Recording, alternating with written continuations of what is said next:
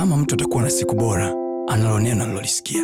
Kama mtu atakuwa na maisha bora, anayo maneno aliyoyasikia, na maneno hayo siyo ya mtu, siyo ya baba, siyo ya mama, siyo ya rafiki, bali ni maneno yatokayo kwa Mungu mwenyewe, ambaye akisema kila alichokisema ana uwezo wa kutimiza.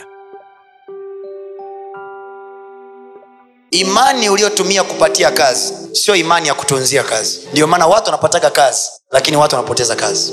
Imani ya kumalizia shule na ya kufaulia mitihani ya chuo kikuu sio imani ya kupatia kazi. Ndio maana wako watu wanafaulu mitihani ya chuo kikuu wanamaliza vyuo vizuri lakini mpaka sahizi wako mtaani hawana kazi. Na kuna mjinga mmoja ambaye mlikuwa mnamsaidia majibu chuoni ana kazi mali na ni direct. Faith differs.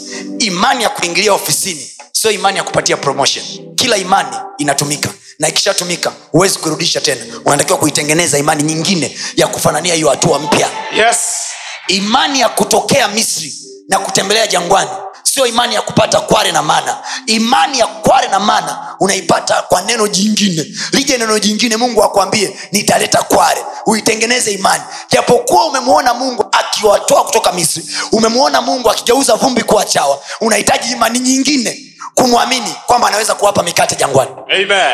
mkiwa mko jangwani kiu imebana imani iliyowatoa misri sio imani ya kuwapa maji unatakiwa uzalishe imani nyingine ya kutoa maji kwenye mwamba Yes.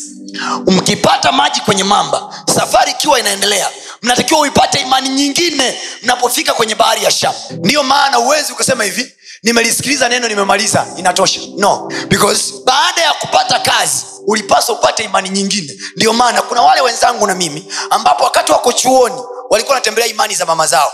Mama aliomba baba aliomba wakapenya wakapenya wakapenya wakapenya wakamaliza chuo vizuri.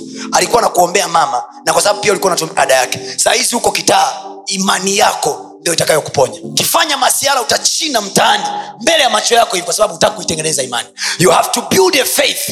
Tengeneza imani ambayo kwa hiyo utazima mishale yako. Yes. sio ya mama yako tena mishale yako. Yes. maana this time you already matured. Shetani akiwa anapigana na wewe hapigani na wewe kama raia anapigana na wewe kama mwanajeshi. Kwa akifyatua anafyatua. Yes. zaidi ya yote tukitoa ngao ya imani ambayo kwa hiyo tuna uwezo wa kuizima mishale yote ya yule mwovu. Sio miwili sio mitatu yote. Na aliposema yote alimaanisha yote. Ikiwepo ya kiuchawi unazima. Yes. ikiwepo ya bosi ofisini unazima. Yes. ikiwepo ya nani unazima. Ukiwepo Yes. ya bibi unazima. Ya babu unazima. Amen. mishale yote inazimwa na nini na imani imani ni nini ni kuwa na uhakika na mambo yanayotarajiwa kwa hiyo the minute umekuwa na uhakika Yes. na mambo unayoyatarajia umekuwa na uhakika kwamba ile kazi naipata umekuwa na uhakika kwamba ile fursa inaonekana Amen. umekuwa na uhakika kwamba zile ndoto mbaya zitatokea tena Yes. mshale umezimwa Amen. Usiache kufuatilia masomo yetu mengine kupitia mitandao yetu mbalimbali ya kijamii ambayo yote inatumia jina la pasta tony kapola. Youtube facebook pamoja na instagram. Namba ni 762153539 barikiwe